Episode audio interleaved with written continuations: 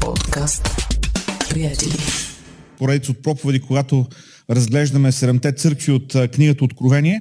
И днес е петата тема. Ще разглеждаме, ще разглеждаме църквата от Сардис или Сарт, както можем да намерим името в някои източници. И заглавието на проповедта е Възкръсни от мъртвите. Защото ще видим, че всъщност думите, които Исус отправя към тази църква, са малко обезпокоителни. Всяка една от църквите в Откровение е характеризирана по някакъв начин. Например, църквата в Лаудикия е църквата, която е охладняла, хладната църква. Друга църква е, да речеме, църквата, която прави компромиси. Ако трябва да опишем църквата в Сардис, тя е умрялата църква, мъртвата църква. Както казахме и преди, във всяко едно от обращенията си към тези различни църкви, Исус се представя по различен начин, по уникален начин. И както казахме, в случая на Сардис, това е църква, която е мъртва, така Исус я нарича. Това са думите на Исус. Затова, ако можем да обобщим призива към тази църква, той би бил, би бил точно този. Възкръсни от мъртвите. Ако си спомняте, тези писма са написани до пасторите на тези седем църкви, така е, такова е тълкованието нали, към, към ангелите на църквите. И не знам, ако аз съм пастор на църква и получа писмо от Исус, и в това писмо пише църквата е мъртва, църквата е умряла, няма да се почувствам особено насърчен, признавам си. Всъщност се почувствам доста зле. Обаче ще видим, че има изкупление, има изходен път в, дори в една такава тежка ситуация. Искам първо да дадем малко контекст за, за църквата в Сардис, защото ако си спомняте, казахме го и ще продължаваме да го казваме, Исус се представя по уникален начин на всяка една от църквите. Исус адресира конкретната ситуация, в която църквата се намира. Тоест важно е да разбираме контекста на тази църква, да разбираме града, в който се намира, да разбираме малко от историята и това, което се случва, защото Исус говори конкретно на тази църква в ситуацията, в която тя се намира и вярвам, че той ще говори на нас конкретно. Според а, Херодот, градът Сърдис е бил столица на древна Лидия.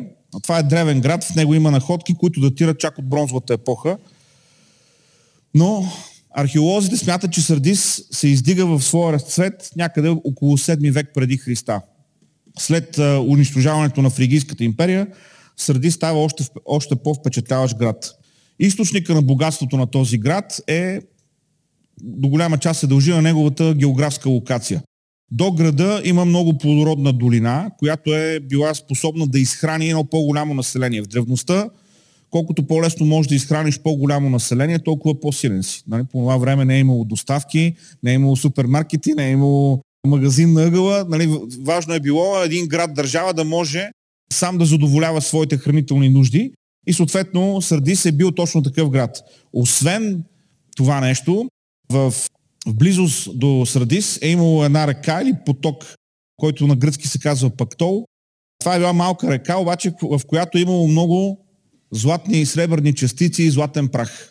И съответно града се е възползвал от тия златни и сребърни частици, събирал ги е, съответно там идва огромното богатство на града и не е случайно, че именно в Сардис е изкована първата монета, която някога е влязла в обращение.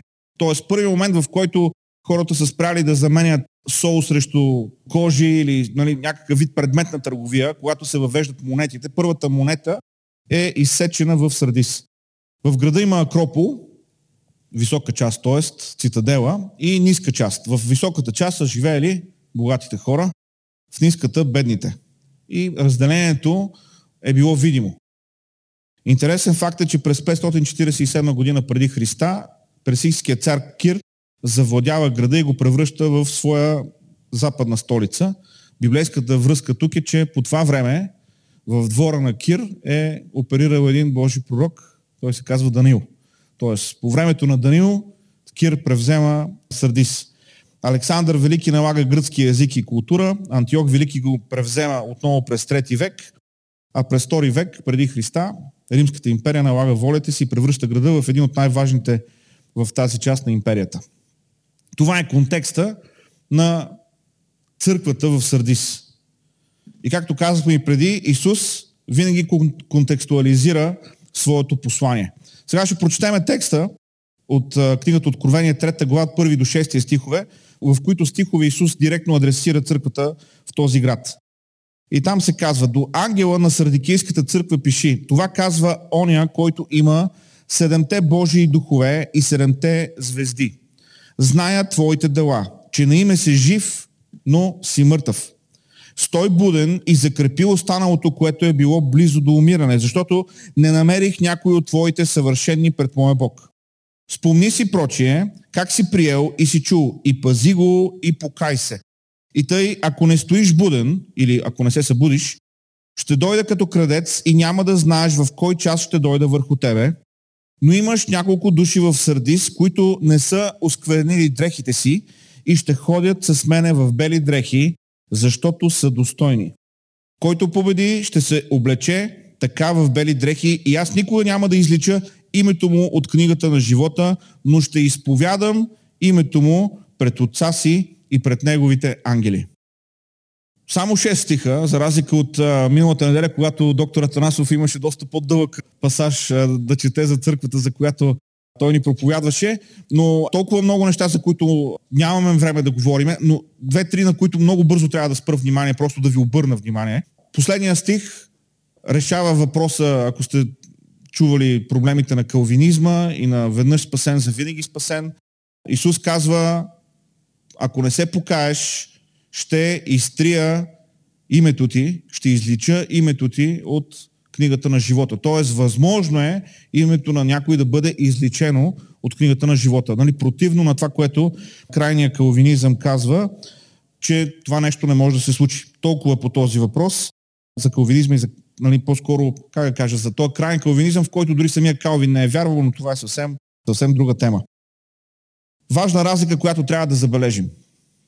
Когато Исус пише към църквата в Ефес, църквата в Ефес има проблем. И този проблем са зли човеци, които се противопоставят на църквата, лъжливи апостоли, с които църквата трябва да се справи. Когато Исус пише на църквата в Смирна, там се говори за клевети срещу църквата и за сатанинската синагога, която се противопоставя на църквата. Тоест има някакъв вид борба, противопоставяне. Когато става въпрос за църквата в Пергам, има гонение, убиването на Антипа, се споменава моя верен свидетел Антипа, който беше убит между вас. А, говори се за николаитите или фалшивото учение на гностицизма, което е било популярно по това време. Когато се говори за църквата в Тиатир, Исус казва, там е жената Езавел, която се представя за пророчица и тези, които я следват. Тоест във всички църкви до сега виждаме някакъв вид противопоставяне на църквата, виждаме някакъв вид атака на дявола срещу църквата, но когато четем за Сърдис, гонение няма. Атака от дявола няма. Няма духовна война, няма атака от местната култура. Защо? Защото са мъртви. Когато си умрял, дявол няма защо да те атакува. В Сърдис се е намирала, нека ви кажа, най-голямата синагога в древния свят. Според вас, долу ли е била или горе в цитаделата? Най-голямата синагога. Била е голяма колкото едно футболно игрище. И въпреки това Исус идва и казва, ти си умрял. На име си жив, но всъщност си мъртъв. Силни думи. Друго важно нещо, което трябва да отбележим. Когато Исус казва стой буден, стария текст казва бодърствай. Стой буден. Когато Лазар умря, какво каза Исус? Казаха му Лазар, твой приятел е умрял. Исус каза, не е умрял, е заспал. Това е чест образ, който Библията използва тогава, когато говори за смъртта. Исус казва, той е заспал. Затова Исус казва на църквата в Сърдис, събуди се. Събуди се, оживей, с други думи. И ето е надеждата в тия думи. Дори една църква да е мъртва, дори един християнин да е на умиране, духовно говориме, може да оживее. Може да оживее, защото това е посланието на Исус. И, а, Откровение 3 глава 3 стих, главно на него ще спрем днес с нашето внимание. Спомни си, проче, как си приел и си чул, и пази го и покай се, и тъй ако не стоиш буден, или ако не се събудиш, ще дойда като крадец и няма да знаеш в кой час ще дойда върху тебе. Никой не знае деня и часа на Христовото идване. Нека да ви кажа годината също. Защото някой казваха, ще дойде Исус, еди коя си година. И като им кажеш, ма пише, че никой не знае деня и часа. А, пише за деня и за часа. Ама за годината не пише. Нали, никой не знае часа и деня, означава не знае точното време. Нито годината. Сега има много хора, които са, нека така го кажа, вманиачени в последните времена. И е важно да отбележим това нещо, когато говорим за, за откровение. Е важно да отбележим това нещо, когато говорим и за църквата в Сърдис. А, пророчества, пасажи, а, нови тълкования. Искам да ви кажа какви ли не тълкования на библейския текст съм чувал, какви ли не интерпретации. Вярвам, че като вярващи ние трябва да се пазиме от а, сензационализъм, от този вид търсене на а, ето сега това ново тълкование на този пасаж ни показва, че вече а, а, сме Утре идва Исус. Даже може да е още тази вечер. Аз вярвам, че Исус се връща. И аз вярвам, че ние трябва да бъдем готови. Защото това ни казва Божието Слово. Но ако ние сме уловени в този вид алармизъм на последното време, ние изпускаме основното, за което сме тук като вярващи и като църква, а именно да споделяме благата вест. Значи нашата задача като вярващи не е да си гледаме часовниците и постоянно да викаме Исус идва след малко, Нашата задача като вярващи е да споделиме благата вест с хората, които Бог е поставил в живота ни. И като заключение на тази тема за последните времена, този пасаж тук не говори за последното време. Значи не всеки път, като видиме крадец в нощта, означава едно и също нещо. В този пасаж, крадец в нощта означава Исус идва и ще съди. Защо? Защото ти не си готов, ти не си се покаял, нали? това казва към църквата, и понеже не си се покаял, аз затова ще дойда изненадващо и тогава като дойда край. Няма вече шанс. Тоест, ако не се покаеш, ще дойде да те съдя. Ще дойде изненадващо за тебе. Сега, защо това е важно за църквата в Сърдис? Защото църквата е богата, Акрополис е на високо. Нали така? Акрополис, град на високо от гръцки. Некрополис е града на мъртвите, то обикновено е ниско. Обикновено некрополиса, там където са гробищата, е извън града, в долина някъде, там са гробищата, некрополис. Акрополис е там, където е цитаделата, крепостта. Пастор Иван тази седмица беше в Атина, най-вероятно е видял Ареопага, Акрополиса, като погледнеш как е горе на скалите, същото е било в Сърдис. Както си е града долу, едно място, на което е, което е по-високо и там живеят така по-богатите хора. Споменах ви, че в 6 век преди Христа Кир превзема града. Нека ви кажа как Кир превзема града. Града е атакуван, обаче не пада. И тогава двама от войниците откриват там вход.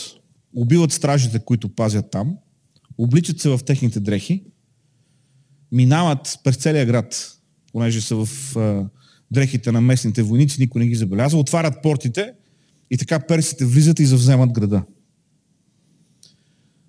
През трети век преди Христа Антиох Велики е пред същия град.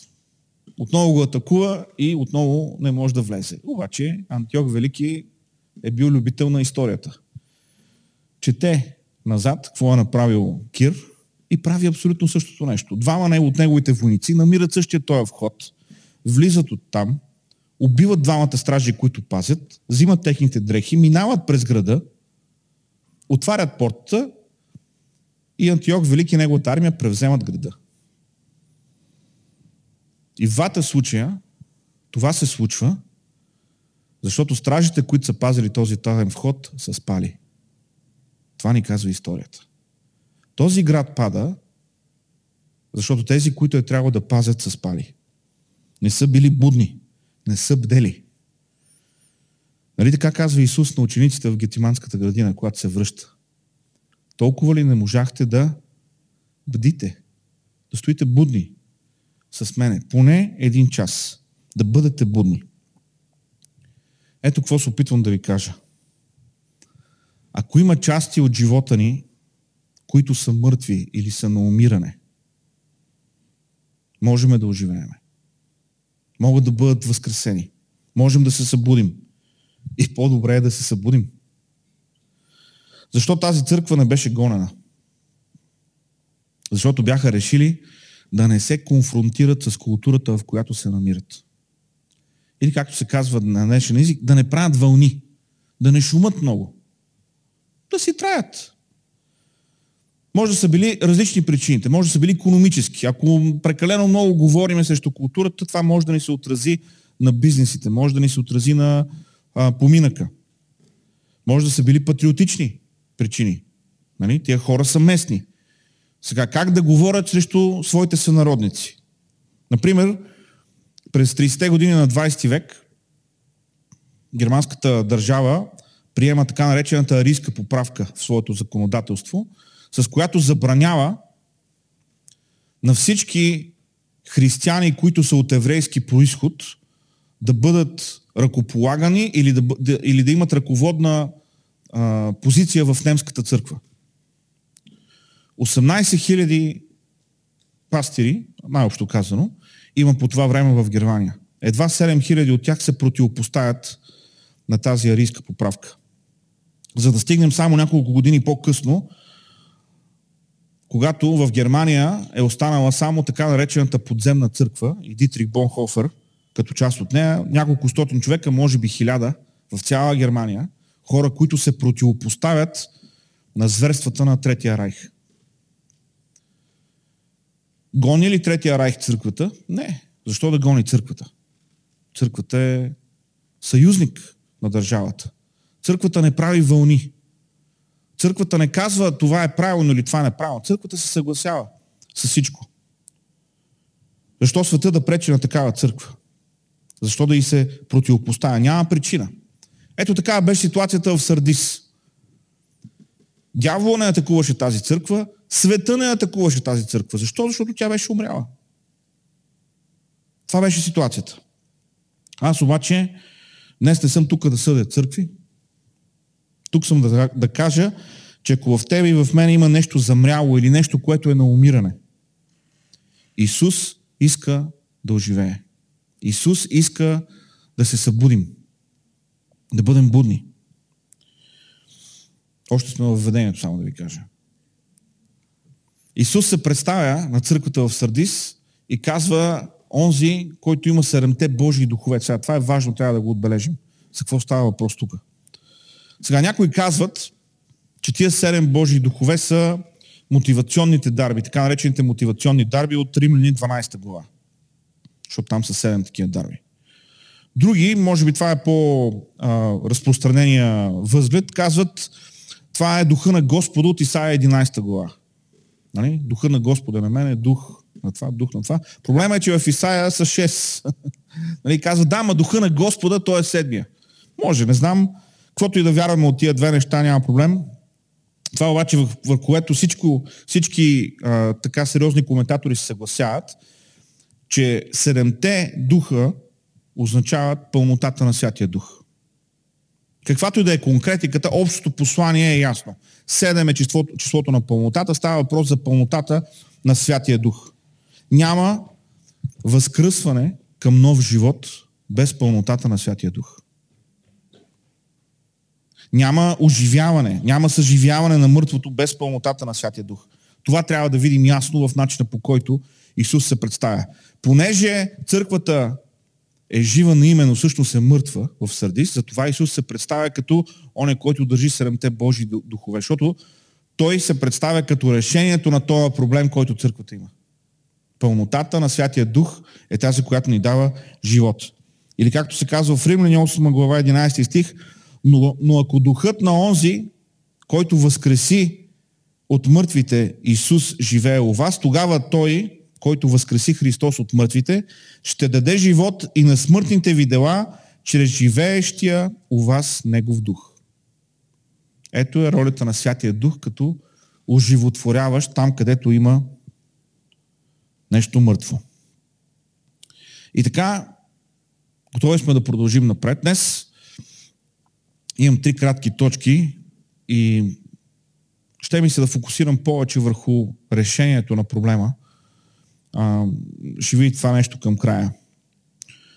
В третия стих на, на Откровение трета глава, който прочетохме, Исус, пишейки на, на църквата в Сардис, казва, спомни си, прочие, как си приел и си чул, и пази го и покай се.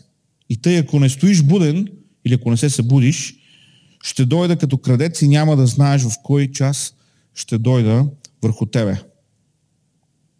Сега искам да ви обърна внимание на нещо много важно. Исус казва, спомни си как си приел и си чул. Сега това е много интересно. Не е ли важно да си спомниш какво си приел и си чул? Какво не е ли важно? Същността на нещата. Важно е, разбира се.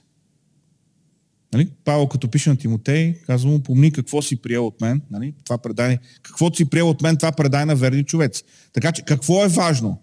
Обаче тая църква нямаше нужда от какво. Тая църква знаеше какво. Това, което Исус си казва е спомни си как. Спомни си как. Ето за това как искам да поговорим днес. Първоначално, когато повярваш, ти не приемаш просто информация. Това не е като, а, 2 плюс 2 прави 4. Смисъл, светва ти лампата, че нали, нещо рационално, едното следва от другото. Не, когато повярваш, нещо друго, по, по друг начин нещо се случва в нас. И най-лесният начин да замерим това, или най- най-добрият показател да замерим това е любовта. Днес същата любов ли имаш, както когато повярва? Днес същата любов ли имаш, както когато повярва? Защото ако любовта ни днес е по-слаба от времето, когато сме повярвали, значи днес сме по-близо до умиране, отколкото когато сме повярвали. Не казвам умрели сме земя. Казвам, че сме по-близо, ако любовта ни е по-слаба. Това, това е много лесна мерна единица. Лесно е да съдим други хора, лесно е да съдим други църкви, да слагаме етикети. Днес обаче не искам да гледаме навън, искам да гледаме навътре. Има ли нещо в мен, което има нужда да възкръсне чрез силата на Святия Дух? В Матея 24 глава 12 стих, 12 стих Исус казва И понеже беззаконието ще се умножи, любовта на мнозинството ще охладне. Значи, възможно е любовта да охладнява. Възможно е любовта да охладнява. Много лесна мерна единица. Обичаш ли днес, както обичаше, когато повярва? И не знам, ако се върнем мислено назад, мисля, че ще си дадем сметка, че тогава сме обичали хора, които днес, ако мислим за тях, е малко по-трудно да ги обичаме. Нали? Като че ли днес са повече ам, рационалното е взело връх, имаме повече причини, можем да дадем по-добро обяснение защо е трудно тези хора да бъдат обичани. Но в началото, сякаш тия неща, въпреки че сме ги знали, нямат значение. Просто тая любов, тя е превзела всичко в нас. Понеже беззаконието ще се умножи, любовта на мнозинството ще охладнее. Какво правиш, за да възкресиш любовта си? Няма ви кажа сега, след малко ще ви кажа. Второто нещо, с което можем да мериме, е радостта. Имаш ли радост в живота си, както преди? Минаваш ли в момента през сезонна скръп? Това е нормално в човешки живот. Минаваме през такива сезони. Минаваме през трудности. Сезон, в който знаеш всички стихове за радостта. Знаеш какво казва Библията. Може да ги цитираш. Може да ги намериш. Обаче това нещо го няма вътре в тебе. Не го усещаш по този начин. Нямаш тази радост. Сякаш тя е замряла в тебе. Радостта е много лесна мерна единица. Наскоро в една социална мрежа една жена беше написала как се събуждате сутрин. В смисъл дали хората се събуждат нали, радостни или с усмивка. Само като прочетох коментарите, бях, бях готов да изгубя радостта си.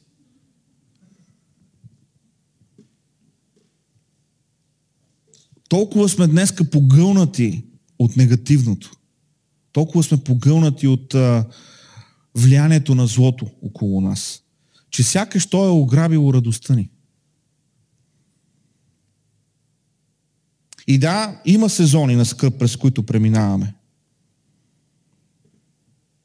Но има начин да възкресим радостта в живота си. Има начин онова, което е замряло, да бъде възкресено, да се появи отново, да бъде отново жизнено в нас. Как да възкресим радостта в живота си? След малко ще ви кажа. Третият начин, по който можем да замерваме дали нещо има замряло в нас, е мира. Ма не световния мир. Нали? Защото там винаги може да замериме, че нещата не са наред. Не само сега заради това, което се случва в Украина и войната там. По принцип, някъде винаги има война. И когато а, при нас нещата са добре, нали, и нещо се случва далече, това е абстрактно за нас. Ние се чувстваме в мир, защото около нас е мир. Сега е малко по-различно, защото е по-близко до нас. Така че не за този мир говоря. Ние знаем, че Исус дава мир, но сякаш този мир го няма. Изпарил се е. Абе, тук беше... Къде изчезна? Какво правиш, около, когато около тебе има буря? А Исус спи в лодката. Били ли сме в тази ситуация? Учениците минават през езерото, има буря, те се мъчат, вълните удрят лодката, най-вероятно влизат в лодката, мокри от всички, а Исус спи в лодката. Който не е бил жив, той не знае какво е това. Да си нали, да знаеш, че Бог е с тебе, да минаваш през трудности и да си мислиш, бе, защо не направи нещо? Защо спи в момента? Когато сякаш накрая си на ръба на възможното, а Бог като че ли не се показва от никъде. Като че ли Бог закъснява. Запомнете, Бог винаги дава мир на детето си, преди да усмири бурята. Бог винаги дава мир на детето си преди да усмири бурята. Антиинтуитивно е. Ние искаме така, Господи, моля те, усмири бурята. Реши този проблем и аз ще се чувствам благословен. И аз ще имам мир. Не, Бог иска да имаш мир преди това. А той ще усмири бурята.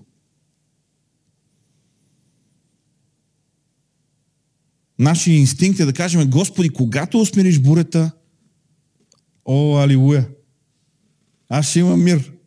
Тогава ще те хваля, тогава ще видиш какво се случва. Само усмири бурята. Но Бог винаги дава мир на детето си преди да усмири бурята.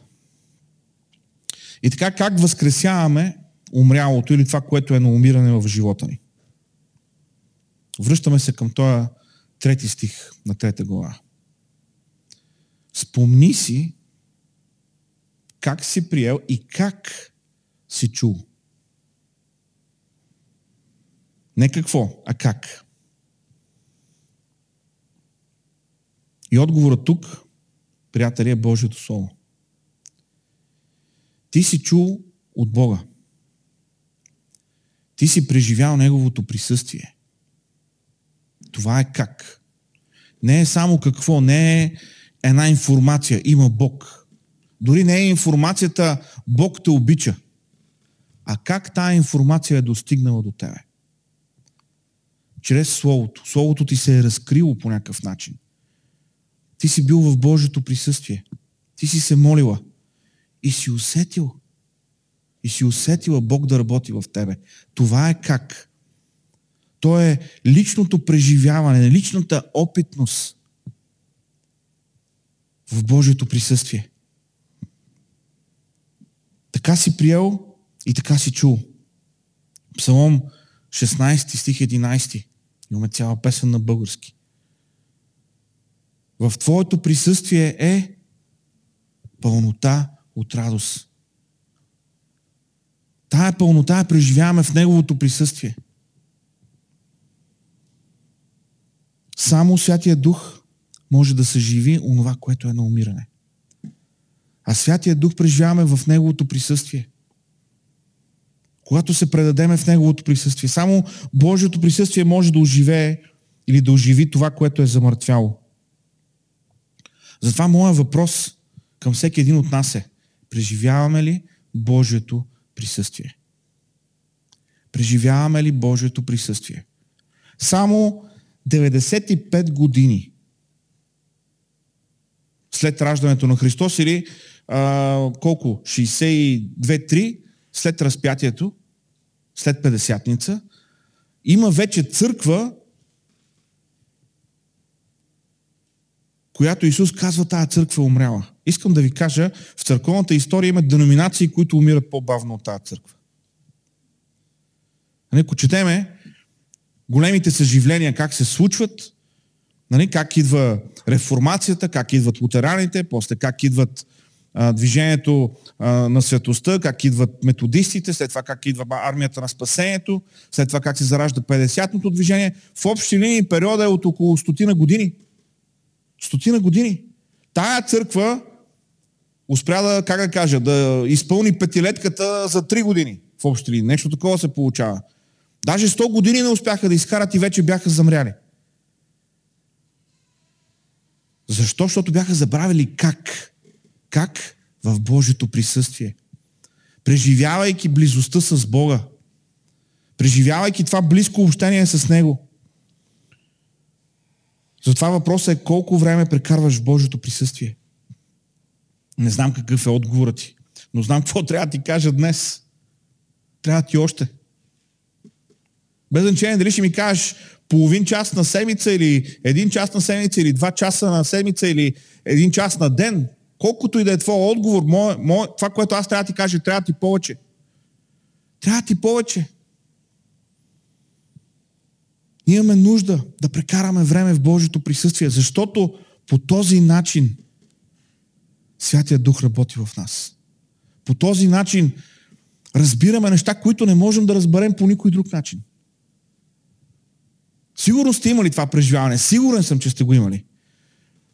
Когато сте в молитва или когато хвалите Бога и изведнъж се сещате за някакъв стих и, и той оживява във вас по напълно различен начин. Бог работи в този момент.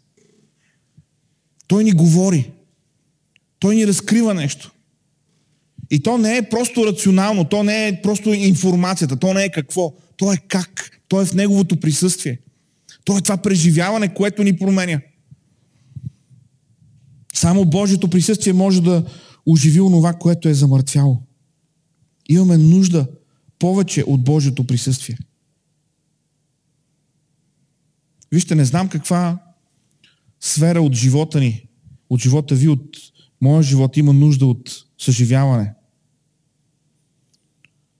Но начинът да възкръсне, начинът да оживее, е да се върнем в Божието присъствие. Начинът това нещо да се събуди в нас е отново да влезем там, където Бог е.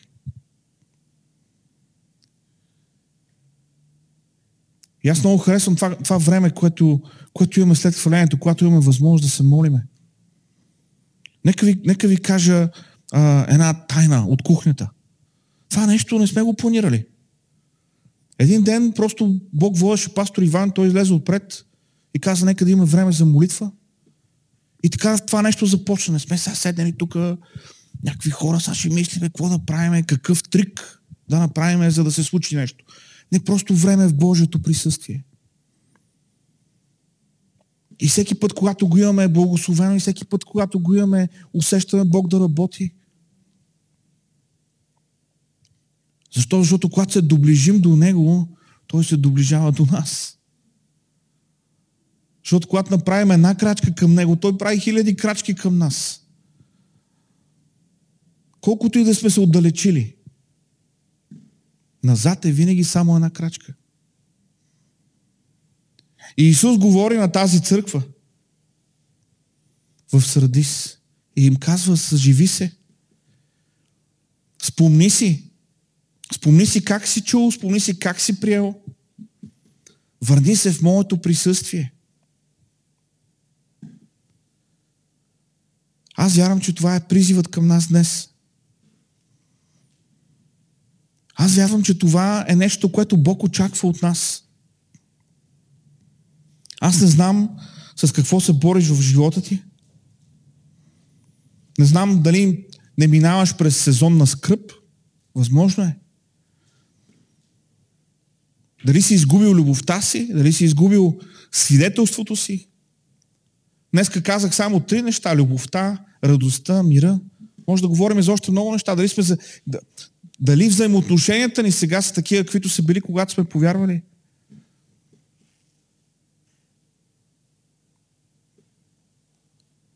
Дали молитвения ни живот сега е такъв, какъвто е бил, когато сме повярвали? Хей, може сега да е по-добър, слава на Бога.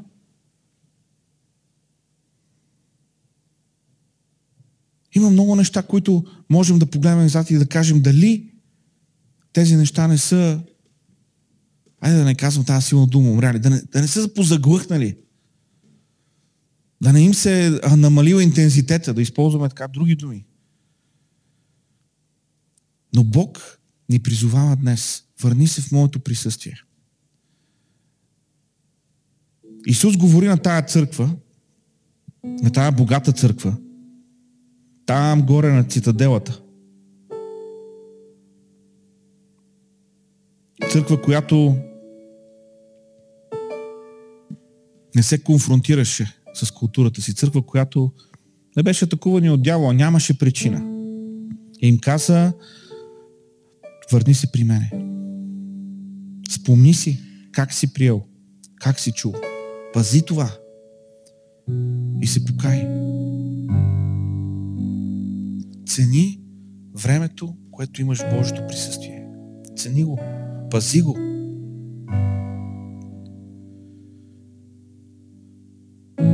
Църква, приятели, вярваме важността на Божието Слово. Има план за прочит.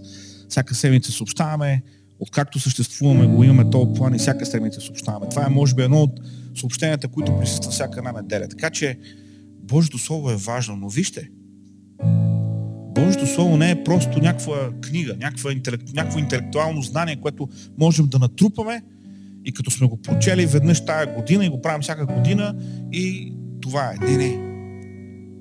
Божието Слово е силно тогава, когато Бог работи в живота ни, когато му дадем възможност. А това се случва в Неговото присъствие. Затова е важно да бъдем в Неговото присъствие, да му дадем възможност да работи в нас. Исус каза, имаш няколко души в Сърдис, които не са осквернили дрехите си, които са в бяло и те ще ходят с мене. И после казва, покай се и ти ще бъдеш също в бели дрехи. Съживи се, събуди се и ти ще ходиш с мене в същия този аутфит, в същата тази дреха. Който победи ще облече ще се облече така в бели дрехи и аз никога няма да излича името му от книгата на живота. Но ще изповядам името на отца ми пред неговите ангели. Помните ли тия думи на Исус? Ако вие ме изповядате пред човеците, то и аз ще ви изповядам пред отца си, пред неговите ангели. Директна препратка тая църква беше загубила свидетелството си. Беше спряла да бъде църква по същество. Беше спряла да изповядва името на Исус. Бог ни призовава да се върнем в Неговото присъствие. И Бог ни призовава да споделяме своето свидетелство. Където и да сме. Той ще ни води. И сега, когато предстои да се молим, моля те, кажи, святи душе, Господи, какво се опитваш да ми кажеш днес? Какво се опитваш да ми кажеш чрез това слово? Коя част от живота ми има нужда да възкръсне? Коя част от живота ми има нужда да се събуди? И слушай. Слушай, за да чуеш Божия глас. Ти имаш нужда от Неговото присъствие. Не само в неделя. Не само още веднъж през седмицата. Не само когато си сама. А и когато си в колата, когато пътуваш. Чудесно е да бъдем заедно и Бог да работи. Но ние имаме нужда от Неговото присъствие повече от веднъж седмично. С това нека се молим, ще ви прикана, нека си справим. Господи, какво се опитваш да ни кажеш днес? Господи, нека ушите на сърцата ни бъдат отворени за това, което Ти имаш да кажеш. О, Господи! Толкова често толкова често, Господи, пренебрегваме това, което имаме. Едва ли някой от нас гледа на себе си като такъв, който живее към реката, до реката с злато и сребро в нея. Едва ли някой от нас възприема себе си като толкова богат, а въпреки това имаме толкова много. Господи, помогни ни контекста, в който сме, средата, в която се намираме, културата, в която сме, да не заглушава нашето свидетелство за Теб. Господи, помогни ни да се връщаме отново и отново и отново в Твоето присъствие. Защото в Твоето присъствие е пълнота от радост. Защото тогава, когато сме в Твоето присъствие, Господи, в този момент чувстваме, че сякаш можем да обичаме всеки. Дори ония, които не заслужават. Защото, Господи, когато сме в Твоето присъствие, сякаш бурята отихва. И нищо, което шуми и гърми около нас, няма значение. И, Господи, днес избираме да се завърнем в Твоето присъствие. Днес избираме, Господи, да направим крачката. Да търсим, Господи, Тебе. Днес избираме, Господи, да си спомним как. Как сме приели, как сме чули. Моля те, Господи, нека онези сладки моменти в Твоето присъствие, които сме преживявали, да не останат само история, да не останат само добър спомен от миналото. Господи, давай ни още и още и още такива времена с Тебе. Господи, да чуваме гласа Ти. Да усещаме, Господи, Твоето действие в живота си. И, Господи, в пълнотата на Твоя дух да бъдем съживени. Благославяме Те,